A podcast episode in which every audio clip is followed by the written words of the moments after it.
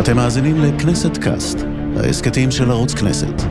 עכשיו, פרק חדש של ישראל 2030, עם דוקטור הני זובידה. שלום לכם, אנחנו עם הכנסת קאסט ישראל 2030. התוכנית שעושה zoom in על חלקים בחברה שלנו, חלקים מליבת המדינה וליבת תחומים שמנהלים את חיינו. בפרק הזה, שימו לב, אנחנו נעשה zoom in על חלק גדול מאוד מהאוכלוסייה בישראל. יוצאי ברית המועצות לשעבר, לא, לא רוסים, יוצאי ברית המועצות לשעבר. האם אחרי 30 שנים מאז העלייה הגדולה הם מקבלים מהמדינה את התחושה שהם חלק טבעי מאיתנו, מהחברה שלנו, וגם נדבר על השלכות המלחמה באוקראינה אם יהיה לנו זמן, גל העלייה שהולך וגדל מרוסיה ומאוקראינה. שלום לאלכס ריף, מנכ"לית לובי המיליון. שלום לך, אני. מה מצב אלכס? מעולה. אנחנו צריכים להגיד שאנחנו מכירים כבר נכון, אה, נכון. מלפנים ולפנים, כאילו אנחנו... שאלו אותי קודם, ואז אמרתי, אתה יודע, אות- אותם דברים, מזרחים, רוסים, זה אותם, כן, זה אה, אותו- אנחנו... אותו- אותו- אותם לא- אה, סיבובים. אבל בואי נתחיל מההתחלה, כאילו, בוא- בואי תספרי קצת על עצמך, תגידי מי את. כי הסיפור שלך, אני יודע שנחשפת קצת וכבר דיברת עליו, אבל בואי, בואי, לטובת בקצרה, אלו כן. שרואים אותנו. אז אני יל- ילידת אוקראינה, אה, בצ'רנוביץ, עליתי לארץ בגיל חמש עם המשפחה, שנת 91, אחת ממיליון עולים.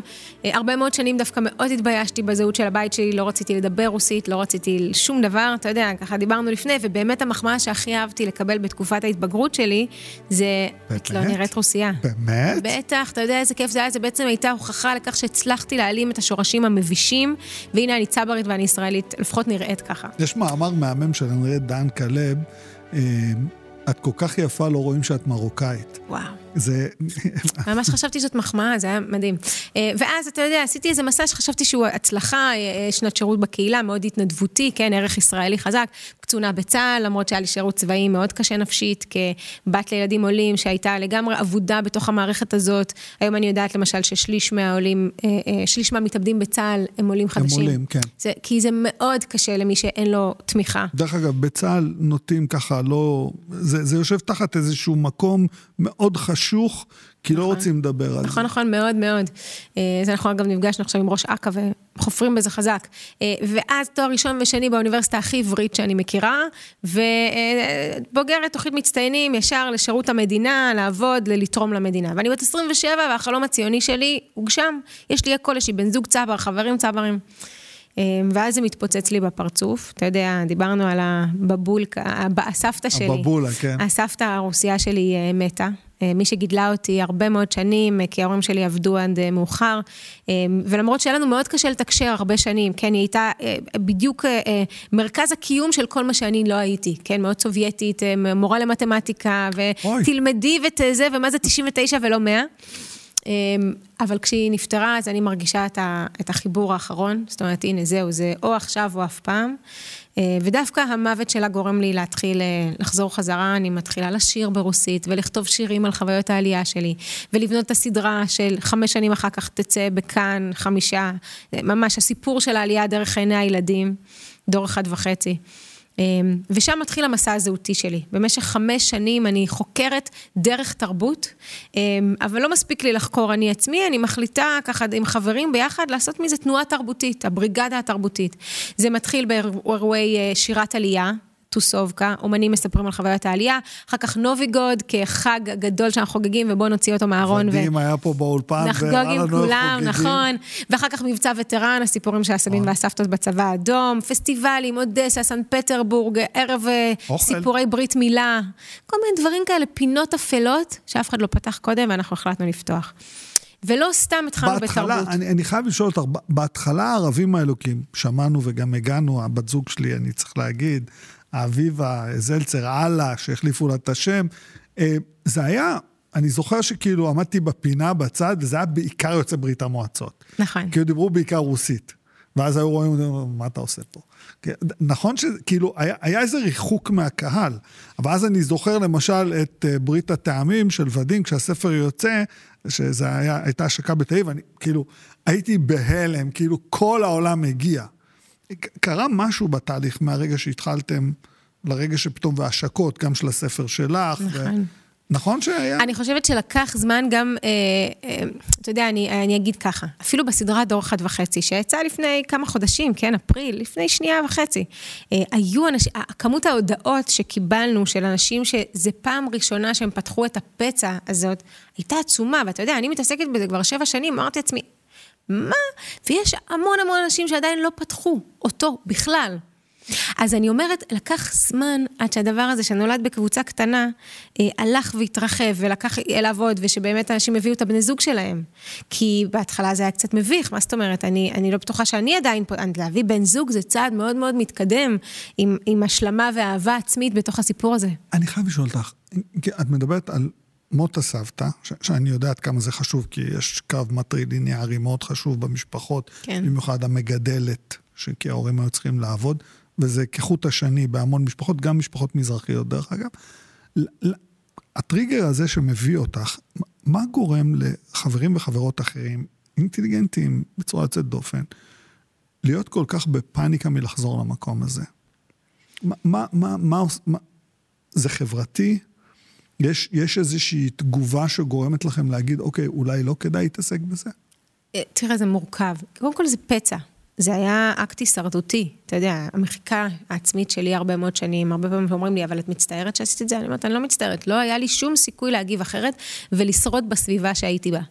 אמ, ובדיעבד זה נתן לי את החוזק לעשות את מה שאני עושה היום, כי זה בעצם נתן לי להיכנס לתוך המיינסטרים, בעורמה, כן, שמתי איזו מסכה יפה של אין לי מבטא, אני לא נראית, אני אה, עוברת אה, את כל המסכים. אני, לא אני עוברת מסך, מה שנקרא, עוברת מסך צברי, אה, אה, ו, ו, ולכן נכנסתי, וכשיש לי מספיק כוח בפנים ויש לי מספיק חברים, אני יכולה פתאום אה, לדבר קצת אחרת. אה, אבל יש אנשים שהם עוד לא שם. והם אולי לא מרגישים מספיק בטוח שהם התבססו והגיעו למקום שבו המקום שלהם הוא לא, הוא לא בסכנה. אה, מה בחברה שלנו כאילו נותן את ההרגשה הזאת? כי, כי אני רואה את החבר'ה הצעירים האלו, בין אם הם חלק מהמשפחה שלנו, כאילו אביבה ואני, בין אם הם, את יודעת, מעגלים קצת יותר רחבים. מה, מה, אני מנסה רגע להבין את שורש הבעיה, את מבינה mm-hmm. מה אני אומר? כי זה הרי לא ייחודי רק ליוצאי ברית המועצות mm-hmm. לשעבר, ואני גם לא אוהב את ההכללות האלה. כמו שפעם היו אומרים, כל יוצאי ברית המועצות הם אוהבים אלכוהול, שזה לא נכון. אה, אני גם לא אומר, כולם משכילים, כי זה גם לא נכון. נכון. מה, מה, מה גורם, וזה מאחד מאוד בין יוצאי מדינות ערב והאסלאם ליוצאי ברית mm-hmm. המועצות, הצורך הזה בלהשתייך ולהבליע את מי שאנחנו. תראה, עד שנות ה-90, כור ההיתוך היה חזק מאוד, אפילו שנות ה-70, אביבה לדוגמה, כן? זה ממש לא דומה לעולי שנות ה-90, במובן הזה ששנות ה-70 מחקו מחיקה מלאה, כן? זאת אומרת, לא, זה, זה לא היה אישו. זאת גם עלייה קטנה יותר, 160 אלף, אבל מאוד ציונית, זה אסירי הציון, מסורבי העלייה, מי שרצה לעלות לישראל, מי שידע מה זה ישראל, זה המיעוט, בקרב המיליון וחצי שיצאו בשנות ה-90. ובשנות ה-90 מגיעה עלייה אחרת. בשנות ה-90 מגיעה עלייה שהיא כבר... אה, אה, אמנם רוצה לצאת מברית המועצות, אבל לא בטוחה דווקא ישראל. היא לא נכון. ציונית מאוד, היא רוצה עתיד טוב יותר לילדים, זה הדבר הכי חשוב לה. אמ, וזאת עלייה שחשוב לה השורשים הרוסית, חשוב לה התרבות הרוסית, היא לא מוכנה לוותר על זה. וכמובן היא מגיעה במסות, אז היא... בכל השכונות יש פתאום מסות, אפשר לפתוח גן רוסי, אפשר לפתוח בית ספר רוסי, וזה כוח. וזאת העלייה הראשונה שמלמדת את ישראל מה זה רב תרבותיות, שבעצם אומרת, אני לא מוותר, אני לא, אני לא רוצה, כן, יש מאבק, זה לא קל, זה לא עובר בשלום, אבל לאט לאט בהדרגתיות היא בעצם אומרת לילדים, יש לכם אפשרות לשמור על התרבות. לנו לוקח 30 שנה או 25 שנה לשמוע את הקול הזה ולהיענות לו, כן? כי שנים אנחנו אמרנו, לא, לא, לא, אנחנו לא רוצים את זה, אנחנו מתביישים ברוסית ואנחנו עוברים לצד השני ואנחנו מתביישים בהורים. אבל בסוף זה מחלחן, כן? אחת האמירות הכי חזקות של אימא שלי הייתה, אה, היא, אבא שלי היה מנסה לספר לי ואני הייתי לא רוצה, והיא הייתה אומרת, תעזוב אותה, זה, זה יגיע. כשיגיע mm. הזמן, היא תבין.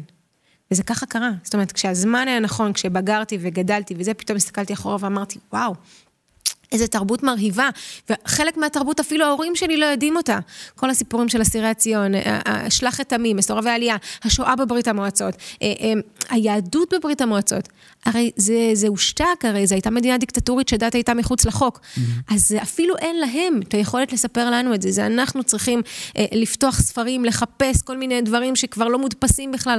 כדי לקושש את התרבות הזאת חזרה בשביל עצמנו. כי יש מיינסטרים תרבותי בישראל ואנחנו לא חלק ממנו. ואנחנו לא חלק ממנו, ו- אמ, ואין לנו ממי ללמוד אותו. אז אנחנו ממש ככה מחזירים את זה לאט לאט, וזה יפה, כי זה, זה עובר שינוי. זה לא איזה ניסיון להגיד, בואו נ, נ, נשמר את תרבות ברית המועצות, או התרבות הסובייטית. זה בואו נכיר את השורשים שלנו, בואו נלמד את ההיסטוריה, את התרבות, את הספרות. ונכניס אותה לתוך הישראליות, אבל נושפע מהישראליות, כן? גם הנובי-גוד הוא לא נובי-גוד, כן, הוא נובי-גוד ישראל. ברור לי, ברור לי. בוא, בואי רגע נדבר על הטרמינולוגיה. אה, ישראל אוהבת העלייה שונאת עולים, ובואי נכניס בתוך הטרמינולוגיה הזאת, כאילו, אה, אני לא יודע מה איתך, אבל אביבה בזמנו כתבה מאמר אקדמי, והיא כתבה, רק בישראל חתונה בין שני יהודים תחשב לחתונה מעורבת, כשזה חלק מאותו תפיסה. ובואי נדבר רגע על הקשיים. כאילו, על איך, האם, האם אנחנו יכולים כאילו לגשר על הפער, כאילו, האם משהו קרה משנות ה-90 עד היום? כי אני עדיין יודע שיש הרבה מאוד יוצאי ברית המועצות שנמצאים במצב לא טוב. אז הרבה פעמים אני, כשאנחנו מתחילים לדבר על הקשיים, אומרים לי, אבל מה, יש קשיים? תקשיב, זו העלייה הכי מוצלחת, זו עלייה שהצילה את המדינה. אני, זה, זה ביטויים נוראים שאני מאוד לא אוהבת, אבל אני שומעת אותם המון. מה את מדברת? איזה קשיים? תראו, אתם מהנדסים ורופאים. וכשיש מיליון 200 אנשים, זה הסדר גודל של העלייה היום, יש הרבה מקרי הצלחה. באמת, יש שליש מהרופאים בישראל הם, הם דוברי רוסית, אחוזי הגיוס לצה"ל מאוד גבוהים, אקדמאים, זאת אומרת, הרבה הרבה דברים שהם מוצלחים. אבל בואו נסתכל על דברים יותר מורכבים, 30 שנה אחרי, לא ביום העלייה. בואו נדבר למשל על הסבים והסבתות שלנו. אנחנו מדברים היום על 50 אלף ניצולי שואה במדינת ישראל שמקבלים הבטחת הכנסה. מה הנתון המעניין? רובם ככולם דוברי רוסית. זאת אומרת, כשאומרים שיש ניצולי השואה עניים במדינת ישראל, צריך להגיד, יש ניצולי שואה עניים רוסים במדינת ישראל. זה ביזיון. למה? כי הם הגיעו בשנות ה-90, כי כבר לא קיבלו רנטות מגרמניה, ומקבלים קצבה שנתית נמוכה. ההסכם פשוט פסח עליהם. פסח עליהם, הם היו מאחורי מסך הברזל, נכון. מה לעשות? אז זה, אבל, ויש גם את כל אלה שנולדו רגע יום אחרי המלחמה, 119 אלף קשישים דוברי רוסית, חיים על פחות משלוש וחצי אלף שקל לחודש. לחודש. זה ההורים שלנו, אימא שלי, טפו טפו טפו. וצריך להגיד, אין דיור ציבורי, אין עזרה מהמדינה. כן, אני, זה, אימא שלי עוד, אני מקווה, טפו טפו טפו, עוד שבועיים נחגוג לה יום הולדת 70. אה, עדיין עובדת בניקיון. אני לא מאמין לך. כן, כי, אה, כי הפנסיה שלה, אם היא תפרוש מחר, תפסיק לעבוד 1,500 שקלים, 2,000 שקלים, 2,500 עם השלמה של הביטוח הלאומי, איך אפשר לחיות מסכום כזה? אז הם עובדים עד שהם נופלים מהרגליים, בעבודות כאלה. סיפור של כמעט כל קשיש, ההורים שלנו. ומה, ואנחנו תומכים בהם כבר, עוד מעט נדבר על הילדים, כן? כי אומרים לי, בסדר, אבל אלכס, נכון, תור ארוך לדיור ציבורי, נכון, האתרים לא מתורגמים לרוסית והם לא לומדים את הזכויות שלהם, הכל את צודקת, אבל זה דור המדבר. אין מה לעשות, ככה אומרים דור לי... דור המדבר, כמה אנשים הוא? בואי בוא נדבר על זה במספרים. זה, זה מספרים עצומים, אנחנו מדברים על 200, 300 אלף, אנחנו מדברים על מספרים עצומים. עכשיו, אני, אני אומרת, אין מה לעשות... שלושה אחוז. זה, זה השלב שבו אומרים לי, אבל אלכס, כל העליות סבלו. קודם כל, אני שואלת למה, ושנית, אה, אה, אה, אני אומרת, בואו תראו איך זה מתגלגל לילדים, אוקיי? אנחנו. זה אחד... סיפור, דרך אגב, שלפני שאת רצה לילדים, זה פשוט סיפור של כל כל... יוצאי מדינות ערב והאסלאם שהגיעו לארץ בשנות נכון. ה-50 עד היום. וזה אגב גם מה שאני רוצה להגיד, עוד מעט נדבר על הלובי, אבל כן, כמעט כל הדברים שאני מדבר עליהם לא ייחודיים לדוברי רוסית, הם פשוט חמורים מאוד אצלנו. וזה מה שצריך להבין. בגלל הגודל. ש... בגלל הגודל וגם בגלל המאפיינים הייחודיים, וזה שלא נעשה כלום. כן, הנה, לא, אין הסכם פנסיות, לא, לא, 30 אה, שנה לא חוקק שום דבר שבאמת עוזר לאוכלוסייה הזאת. וגם הילדים, וזה מה שאני רוצה להגיד. אומרים לי, הילדים הסתדרו, הנה את תסתכלי עליי, אומרים לי, את הסתדרת. אבל בואו נסתכל על הילדים. אחד, אנחנו דואגים להורים שלנו. כן, ספק. אנחנו משלמים להם את הפנסיות, אנחנו משלמים להם שכר דירה למי שלא הספיק לקנות דירה, אה, אה, משכנתות, אבל בואו נדבר גם על איפה הסתדרנו. אנחנו מסתכלים על תפקידים בכירים במשק. אוקיי? על כל התפקידים הבכירים, משטרה, צה"ל, שירות המדינה, נבחרת הדירקטורים, מנהלי בתי ספר, אנחנו 2 עד 3 אחוזים בלבד. באוכלוסייה אנחנו 14.4 אחוזים. שזה מדהים, כי את יודעת, אני תמיד שואל את, הסטודנטים ואנשים בהרצאות, אתם רוצים לדעת איך אתם יודעים שמדינת ישראל היא גזענית, אבל הגזענות כל כך מובנית בנו? כי עלייה ראשונה, שהיא לא באמת הראשונה, השקר הזה, הם הגיעו מרוסיה, לפני המהפכה.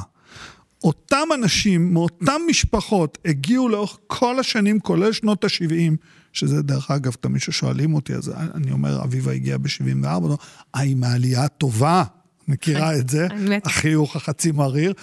הגיעו גם בשנות ה-90. עכשיו, אני צריך להגיד שאביבה, המשפחות והחיבורים, אני בטוח גם שלך, זה מהעלייה הראשונה עד לשנות ה-90, כי זה אותן משפחות. בטח. אבל אנחנו עושים בכל זאת מין ייחוס כזה, את יודעת, כי אז אנשים אומרים לי, ואני אומר, לא, מה אתם רוצים, יוצא ברית המועצות? שזה רוסיה, יש באליטה, רק לא משנות ה-70 כל כך הרבה, ובכלל לא משנות ה-90. התרגום הזה, את יודעת, זה לא מעצבן אותך כשאת חושבת? זה מאוד מעצבן אותי, אתה יודע איפה זה הכי מעצבן אותי? בדת מדינה. כי שם זה הכי, הכי, הכי, למשל ברורי יהדות, אוקיי? אתה יודע שהיום כשיהודי יוצא ברית המועצות הולך להתחתן ברבנות, הוא צריך לעבור ברור יהדות, ייחודי. למה ייחודי? כי כולם עוברים ברור יהדות, גם מאוסטרליה. התחתנת ברבנות? לא. כל הכבוד, גם לא, אני לא. לא, לא התחתנתי. אני, אני לא הסכמתי. לא, גם אני לא, אין, אין, אין לי סיבה, אני אסביר לך עוד מעט למה, אוקיי, אני לא מוכנה בבקשה. להעביר את המשפחה שלי את ההשפלה הזאת. איך נראה היום הליך כזה?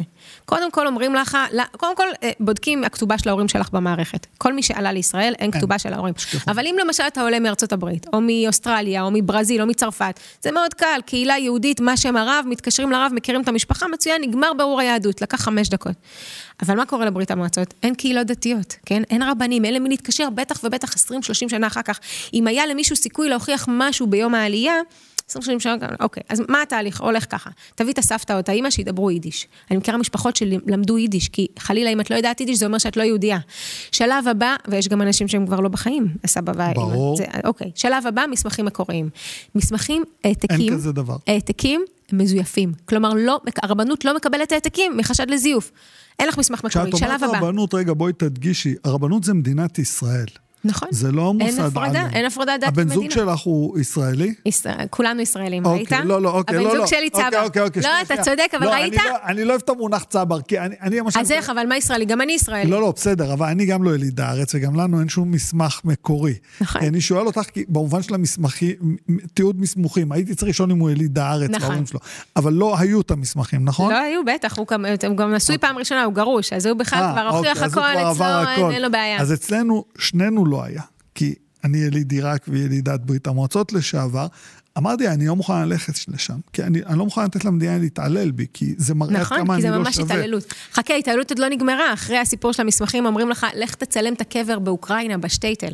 עכשיו, אני הייתי, למשל, עשיתי טיול שורשים אצל סבתא שלי בשטייטל, בשער גורוד. זה אה, בית הקברות היהודי צומח בתוך יער עד. אתה ממש רואה, אף אחד הרי לא הזניחו. כן, לא יער. ביניהם מצבות, ככה, צצות להם. ואז הדבר האחרון שאומרת הרבנות, תשמע, אנחנו רוצים לעזור לך, כן? אנחנו מה זה לטובתך. רוצים? לך לעשות בדיקת DNA. אה, אה, זה- זה נכון, שמעתי על זה, שזה דרך אגב ממש אהוגני. זה תורת גזע. זה ממש על הרף. נורא, זה פתאום היהדות נהייתה ביולוגיה. במקום סט ערכים, תפיסות, עמדות.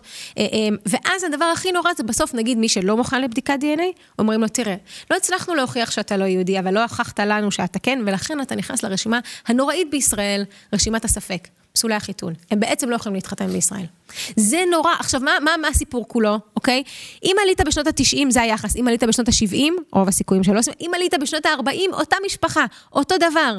התחתנת, הכל טוב, אין בעיה, שאין שום זה. זאת אומרת, זה מטורף, נכון? מטורף. ועכשיו, כאילו, צריך להגיד, הרבה מהחבר'ה הצעירים, יוצאי ברית המועצות, אה, עוד פעם, כאילו זה קרוב לביתנו שנינו, אומרים לי, תשמע, אני, אני לא מוכן. איך שבאתי, אמרתי, אמרתי, אתם יודעים מה, שחררו. וחלק מהם גם אומרים לי, ובמונח הזה, כאילו, זה מה שמאוד פוצע, אומר, הייתי בצבא, יכולתי למות, המדינה מוכנה שאני אמות בשבילה, אבל נכון. כאילו, מה הקטע שלכם? וצריך להבין, זו אותה מדינה. יש כאלה שעברו את התהליך, שאת מכירה שעברו את התהליך? בטח, בטח, יש הרבה אנשים שעברו את התהליך, מספרים על חוויות מאוד משפילות. תראה, באופן כללי, אני חושבת שמדינת ישראל... כולל בדיקות DNA. כולל בדיקות DNA. מדינת ישראל הם, פספסה בענק את הקליטה של יהדות ברית המועצות. במובן הזה, כמו שאתה אומר, שהם עד היום יהודים סוג ב', כן, גם היהודים מתוכם, אבל גם אלה שאינם יהודים על פי ההלכה, כן, אנחנו מדברים על היום על כמעט 400 אלף ישראלים דוברי רוסית שהם לא יהודים על פי ההלכה. שרובם ככולם מגדירים את עצמם כיהודים, זה מה שמדהים. בסקר אחרי סקר אחרי סקר שאנחנו עושים כן. אה, במכונים שלנו, עם מדגם, כן, כאילו, אנחנו רואים ש-94 אחוזים מכלל ישראלים דוברי רוסית מגדירים את עצמם כיהודים, כשאנחנו יודעים שכמעט שליש מתוכם לא יודעים על פי ההלכה. זאת אומרת, אין להם שום זהות אחרת. זה לא שהם נוצרים, זה לא שהם. הם יהודים, אבל מדינת ישראל סגרה בפניהם את הדלת מכניסה ליהדות. תהליכי הגיור זוועתיים, בכל 30 השנים האחרונות התגיירו פחות מ-10 אחוזים מהאוכלוסייה הזאת שרוצה.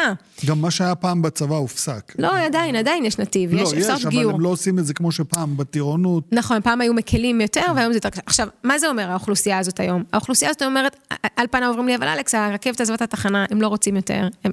לא, זה גם לא נכון. סקר אחרון שלנו עם מכון ירושלים למחקרי מדיניות ומדגם, הראה נתון מדהים, 45 אחוזים מבעלי השמונ... מבני ה-18 עד 45, כלומר הצעירים, שהם לא יהודים על פי ההלכה, אומרים שהם ירצו לעבור הליך גיור אורתודוקסי, או לשקול לעבור הליך גיור כזה, אם יעשו בו שינויים.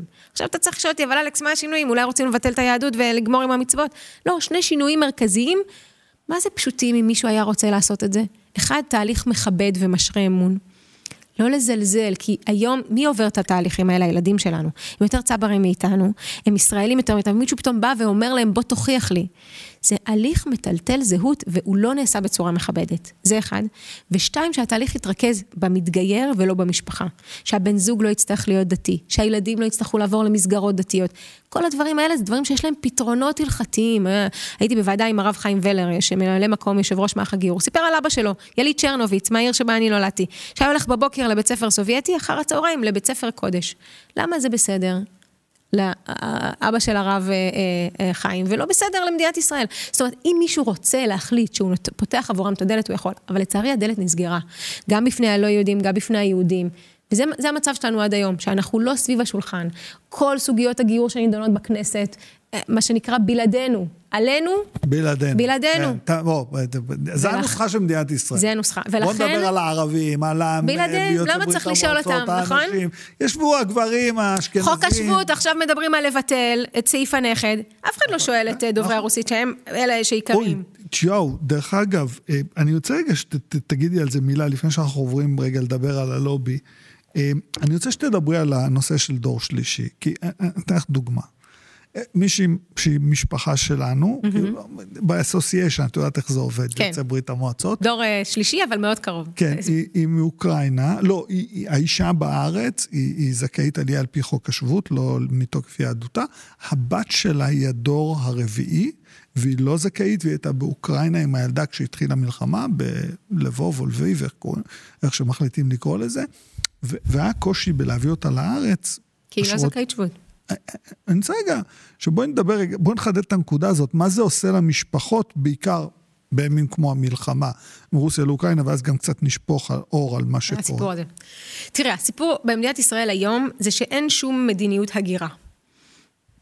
יש חוק השבות, וזהו. זאת אומרת שמי שלא נכנס היום לתוך חוק השבות, כלומר אין לו סבא, לפחות סבא, סבא יהודי. דור שלישי, דם. הם, לא מקבל אוטומטית אזרחות. ילדים של, יש תהליך הדרגתי, זאת אומרת אם האימא היא זכאית שבות והילדים לא, אז הם יכולים להגיע ולעבור איזשהו הליך הדרגתי, נכדים בכלל כרגע לא, בני זוג גם איזשהו הליך. זה יוצר מצב שהרבה פעמים משפחות נפרדות, כן? כי אין שום, אה, אה, או מה שנקרא ועדת חריגים, או אה, חוק הגירה, כן, מדיניות הגירה, כן, מה אין, קורה, אין, אין דבר כזה. זה יוצר מצב מאוד מורכב לשני הצדדים. מצד אחד, מדברים פתאום על סעיף הנין, כן, ישראל ביתנו דיברה, בואו נוסיף את סעיף הנין, בגלל אוקראינה, בגלל מקרים כמו שאתה מספר.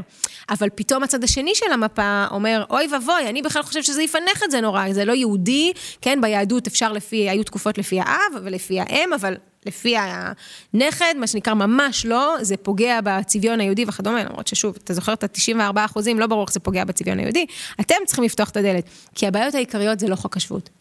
הבעיות העיקריות זה בדיוק המנגנונים הפנימיים של אה, אה, דת ומדינה, כלומר של מוסדות הדת, שלא מכירים בהם כיהודים לכל דבר ועניין, וזה הקשיים, המורכבויות והנצרים. אז אני אומרת, צריך קודם כל מדיניות הגירה. שתיים, צריך רגע להבין מה דוברי רוסית רוצים, אנחנו עכשיו יוצאים בסקר. האם אתם חושבים שסעיף הנכד הוא משמעותי? האם בעיניכם, זה, זה, זה, איך פותחים את הדלת? המלחמה חידדה את זה. מאוד. תראה, דווקא בעיניי המלחמה אה, האירה אור מעניין על הסיפור הזה. כי אני כל הזמן אמרתי, שנייה לפני המלחמה, היה, אני זוכר, אתה זוכר, מתן כהנא שמעלה, זרק איזה בלון, הפריח, אה, מה אם אנחנו מבטלים את סעיף הנכד, אבל עושים נישואים אזרחיים? מה דעתכם? זה כזה ניסיון. וכמובן, היה ביקורת ציבורית מאוד חזקה, אוי ואבוי ואבוי, ואז פתאום פרצה המלחמה, ודממת אלחוט בחזית הביקורת על אה, סעיף הנכד. זאת אומרת, כלום, דממה עולים יותר מ-44 אלף עולים כבר בישראל, ואף אחד לא פצע את הפה. זאת אומרת, אני מפרשת את זה ככה, בעיתות חירום, מדינת ישראל היא בית העם היהודי, המקלט. אז אם בעיתות חירום זה המצב, למה בעיתות אה, שלום צריך לדבר על זה? שאלה מצוינת. Um, וואו. Um, אוקיי, בואי נדבר על הלובי. Um, לובי המיליון, יש, הדור החדש, כמו שאמרת, עבר עבר כבר את הטרנספורמציה, אתם כבר לא ילדים, אה, אתם רובכם הורים, לשמחתנו, אה, אתם רובכם פה, צריך להגיד שיש קבוצה שקמה ועזבה, אה, קבוצה שהייתה יותר קולנית בתקופה אחרת, בעיקר לקנדה, שזיהתה את הפוטנציאל של הקבוצה ואמרה בואו, אבל אתם פה, ולובי המיליון פועל, ואנשים אמרו לי, חלק מהאנשים, למה צריך לובי? כאילו, מה הם רוצים? הם רוצים להיות ישראלים שיהיו כמו כולנו. בוא, בואי נדבר קצת, כאילו, על הקונספט. סתם, אני רק רוצה להגיד לך, אה, בדיוק השבוע דיברתי על נטשה מוסגוביה, למשל, כן? שהייתה שדרנית אה, מוכשרת, מטורפת. החברה הישראלית אה, לא הצליחה לקלוט אותה, הייתה בפריים טיים, אתה זוכר את הביקורת, איך קטלו אותה, והיום פורחת בארצות הברית. פורחת. כן, כן, בארצות הברית, כאילו, כן, וזה כן. פשוט הפסד שלך, אבל זה פשוט היה מוקדם מדי. החברה בתקופה הזאת עוד לא ידעה לאכול את זה. כמו שאתה אומר, אנחנו דור הילדים. כן, אנחנו כבר לא פראיירים במובן הזה שלא יעבדו עלינו, אנחנו חלק, אנחנו ישראלים, כן, אף אחד לא יוציא אותנו החוצה. אבל אנחנו מספיק בפנים כדי לבוא ולהשפיע על החברה הישראלית מבפנים ולנסות לשנות אותה.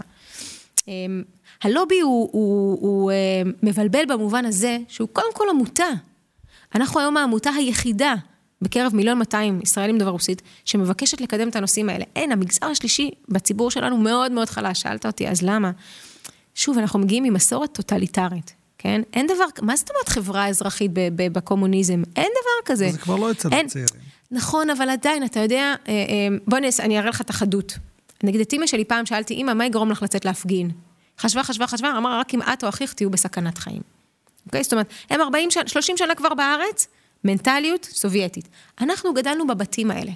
אז נכון שזה לא חזק אצלנו באותה מידה, אבל המחאה החברתית, אוקיי, 2011, מיליון אנשים יצאו לרחובות, אנחנו לא יצאנו נכון. לרחובות. גם אנחנו, משמעית. גם הילדים כמעט ולא היו שם, כי גדלנו בבתים האלה, כי אנחנו מוחים בצורה אחרת.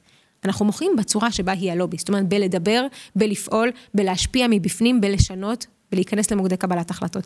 ולכן הלובי הוא קודם כל עמותה שמבקשת לקדם את הזכויות ואת הצרכים של ישראלים דובר רוסית. היא אומרת, די, 30 שנה, פוליט... הרבה פעמים אמרו, נשאיר את זה לפוליטיקאים, הנה יש פוליטיקאים דוברי רוסית, בכנסת הם יעשו את העבודה. ועובדה, הם עשו הרבה מאוד דברים טובים, אבל יש הרבה דברים גם שלא נפתרו. כי בשנת 2022 לא מספיק שמפלגה אחת כאילו עם הטיקט הרוסי תקדם את הסוגיות האלה. כל חברי הכנסת צריכים להכיר את זה, מה זאת אומרת? אני עדיין לפעמים מקבלת תגובות כאלה מחברי כנסת שאנחנו מבקשים להיפגש ולהכיר. אבל למה את פונה אליי? יש את החבר הכנסת הרוסי, הרוסי, מה זה קשור אליי? מיליון 200 אנשים, 20 אחוז מהציבור היהודי, ואת, ואת מגיבה ככה, או אתה מגיב ככה. זה זוועה. זה מה שאנחנו מבקשים לשנות. לא יותר רוסים שמטפלים ברוסים. כלל חברי הכנסת צריכים להכיר את הסוגיות האלה, לקדם אותם ולדאוג לטיפולם. אז זה הלובי. הוא אה, שלושה נושאים עיקריים, דיברנו על רובם. חברתי-כלכלי, עוני קשישים, תת-ייצוג בתפקידים בכירים, דת מדינה, ברורי יהדות, גיור, נישואים אזרחיים, גם בעיה מאוד גדולה, חוק השבות. וחינוך ותרבות, שזה אולי הנושא הכי גדול שלא דיברנו עליו. זה הסיפור התרבותי, כן, אנחנו אף פעם לא נוכל להתקבל אם ההיסטוריה והתרבות והמורשת שלנו נעדרים מהציבוריות הישראלית. אתה רואה את זה בתוכניות לימודים, כן, אני כבר שנים נאבקת, עדיין לא בהצלחה גדולה מדי, להקים ועדת ביטון לדוברי רוסית. ועדת עידן נודל, אני קוראת לא לה. לא כדאי לך לעשות ועדת ביטון, לא יצא ממנה כלום. אתה יודע מה? אני, זה אתה אומר ממקום שבה הייתה ועדת ביטון. מבחינתי, לי היום, כדוברי רוסית... הבנתי. אין אפילו מסמך. אני מקבל. אין משהו שאומר מה בדיוק חסר. שזה בעיניי מדהים, כי התרבות, התרבות והמשאבים הרוסים, במיוחד החלק היהודי בתוך התרבות, הכלל ברית המועצותית לשעבר, היא יוצאת דופן. ואני אפילו אומרת, הפן היהודי בתוך הדבר הזה הוא עשיר ומרהיב, ואנחנו לא מכירים אותו. אז אני קודם, בוא, בוא נעשה בדיקה, ואחר כך, כמובן, כמו שאתה אומר, אתה צודק, יש עוד הרבה מאבק להטמיע ולשלב, ועכשיו עבר תקציב משמעותי למורשת, כן? אין מוזיאון אחד של מורשת יהדות ברית המועצות בישראל. יש מוזיאון, בוא נדבר על זה, לוב, עיראק, כן, כן, כן, אתיופיה, לא, אה, אה, הכל, תימן, איטליה. איך קוראים לזה? בית התפוצות. זה מה שאומרים לי. כן, זה באמת מה שאומרים לי. לא, וזה, לא רק לך. ויש שם, בוא, אני אומרת בכנות, יש שם גם את הסיפור שלנו, אבל גם את הסיפור של כל יתר היהודים. צריך מקום אחד שיספר את המורכבות, את, ה, את, ה, את העושר. בדקה וחצי שנשארה לנו, כי עברה חצי שעה, יהיה יום שאנחנו נשב, והילדים שלנו כאילו, שלדעתי הם ככה מאותו קומבינה של כולם מכולם, ישבו ולא נדבר על זה, כי דיברנו על זה שאני לא שאלתי מעולם. תראה, אני חושבת שיש שינוי. זה הולך ומתקדם, אה, לא יודעת מה, נגיד עכשיו הבימה מציגה את עידה נודל, את ההצגה לפי סיפורה של התיאטרון הלאומי, אסירת ציון, מספרת את סיפורה. יש שינוי לאט לאט. אני מקווה שהילדים שלנו, זה כל כך יהיה מוטמע בהם כ- כמשהו ברור מאליו, הילד שלי שר ברוסית, כן, זה, זה ברור, זה לא... יש לו סבא וסבתא שמדברים את הרוסית, הוא מדבר אנגלית עם אבא, כי זה בית דובר אנגלית, איתי עברית, ועם סבא וסבתא רוסית. זה פשוט לא יהיה אישו עבורם. אתה יודע, אני, האג'נדה הנסתרת של העשייה התרבותית שלנו הייתה להפוך רוסיות למגניבה. אני חושבת שהצלחנו לא להיות מגניבים כמו המזרחים, אנחנו עוד לא שם. יום אחד אולי נגיע גם לשם, אבל, אבל התקדמנו. אבל, אבל אתם מגניבים בתור ישראלים, שזה הכי גם כיף. גם אתם, זה בדיוק העניין. זה הכי כיף, יש כאילו עניין. כולנו ביחד. תבוא אליי לנוביגוד, אני אבוא אליך למימונה, הילדים שלנו יתחתנו ויאהבו, ולא יתעסקו בזה בכלל, הם יתעסקו במשבר האקלים או משהו, אני לא יודעת, במשהו חשוב אחר. זה הניצחון האמיתי. אני מסכים. אלכס ריף, תודה רבה שהצטרפת. תודה רבה לך. אני רוצה להגיד לכם תודה רבה שהצטרפתם אלינו לעוד וידאו קאסט של ישראל 2030. תודה לאלכס ריף, שכרגיל כיף לי לדבר איתה. נתראה בפעם הבאה. זה קטע, כי בדיוק חשבתי על זה, אוהד שלי הגדול הלך לגן רוסי, לצירימוק. אז אני הייתי